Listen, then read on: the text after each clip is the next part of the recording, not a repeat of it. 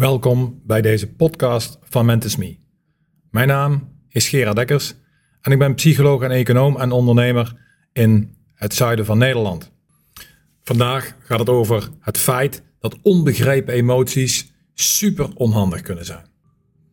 Dat emoties onze ratio blokkeren is dus een feit. Ken jij het fenomeen dat je ineens geëmotioneerd raakt door een situatie of een uitspraak van een persoon waarvan je heel veel houdt of die je erg mag, zoals bijvoorbeeld in een goede relatie? En ineens bevind je jezelf in een onplezierige situatie waar je liever weg was gebleven. Een sneeuwbaleffect van over elkaar rollende emoties. Wat is hier nu aan de hand? Laten we er eens vanuit gaan dat er geen enkele intentie is om de ander te kwetsen. Ik had vorige week iemand op bezoek voor een consult die vertelde me het volgende voorbeeld wat tot een escalatie leidde. Mijn partner kwam thuis van het werk en we dronken een kop koffie. Ik ging in de garage even iets halen en vanuit de woonkamer kwam de vraag geroepen: Hey, die uh, overboeking op mijn rekening, wat is dat? Is dat iets wat jij geregeld hebt? Ja, nu moet je begrijpen dat ik eigenlijk met van alles bezig was toen mijn partner thuis kwam en ik moeite had gedaan om van alles voor elkaar te krijgen. Onder andere dus het regelen van een website voor mijn partner, waardoor deze kosten waren. Het voelde voor mij als onbegrip en dat irriteerde mij. Ik had toch al zoveel moeite gedaan en waarom dan zeuren over die kosten? Mijn irritatie is meestal direct van mijn gezicht af te lezen met als gevolg de vraag: Waarom ben je zo geïrriteerd? Ik vroeg toch gewoon iets? Deze vraag irriteerde me nog meer, omdat ik gehoopt had dat mijn partner de verbinding zou opmerken tussen de websitekosten en mijn inspanningen om de website te maken. Alles bij elkaar om vanuit het niets in een ruzie te belanden. Hoe ga ik hier nou mee om? Voordat we hier verder op ingaan, toch nog even dit over onze hersenen. Onze gonzende amygdala-kernen, in samenwerking met de hippocampus als contextcreator, zijn de oorzaak van ons onvermogen tot relativeren tijdens forse emoties. En dat is precies wat er hier gebeurde. Het lijkt dus een eenvoudige situatie. Je kunt toch gewoon zeggen waarvoor de kosten zijn en dan gezellig koffie gaan drinken. Waarom dan toch die irritatie met alle gevolgen van dien? Laten we dus nog een keer kijken naar ons brein. Simpelweg gezegd en zonder recht te doen aan de enorme complexiteit onder onze hersenpan, hebben we eigenlijk twee delen van ons brein.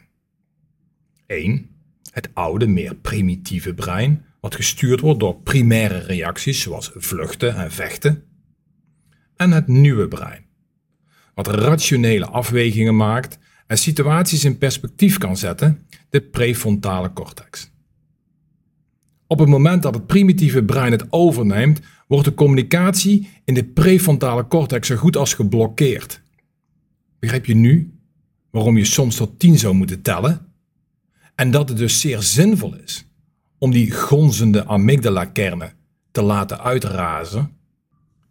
Er bestaat een interessante relatie tussen deze twee delen. Neem dit voorbeeld nu eens. De constatering van mijn cliënt dat de partner geen begrip toonde voor de gedane inspanning creëerde een emotie.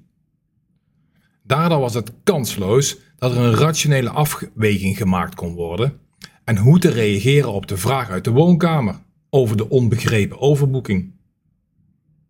In dit geval was de reden nog een stukje complexer omdat de betreffende partner een paar dagen daarvoor verwijten gemaakt had over het gebrek aan inlevingsvermogen en empathie. Zie hier een cocktail van exploderende gedachten en emoties, die in 95% van de gevallen tot onbedoelde en onnodige ruzies leiden. Tot slot een paar handige tips. Ten eerste, bespreek op een emotioneel neutraal moment dat je gedrag gestuurd kan worden door emoties of door je ratio. En dat beide reacties oké zijn. Ze zijn beide onderdeel van je persoonlijkheid. Accepteer dit natuurlijke en volledig verklaarbare gedrag van elkaar. Tip nummer 2. Zet de interactie met elkaar even op pauze. als je beide in je emotie zit. Dit kan een uitdaging zijn als je beide door emotie gedreven wordt, maar is super zinvol en krachtig. Realiseer je dat het echt alleen maar even op pauze zetten is. En vervolg het gesprek met elkaar op een later tijdstip. Dit is essentieel, omdat achtergebleven emoties echte killers kunnen zijn voor liefdevolle relaties. Tip nummer 3. Ontdek de psychologische basisbehoeften van elkaar om meer begrip te krijgen van elkaars natuurlijke drijfveren. Ga maar eens naar socialstyles.mentis.me en vraag daar een gratis login aan om hiermee samen aan de slag te gaan. Tot slot wens ik elke relatie een goed conflict toe. Elk conflict namelijk draagt bij aan een duurzame en liefdevolle relatie. Mits rekening gehouden met de bovenstaande inzichten en tips. Dit was de eerste audioversie van mijn blog. Graag tot de volgende keer. Dit was Gerard Dekkers.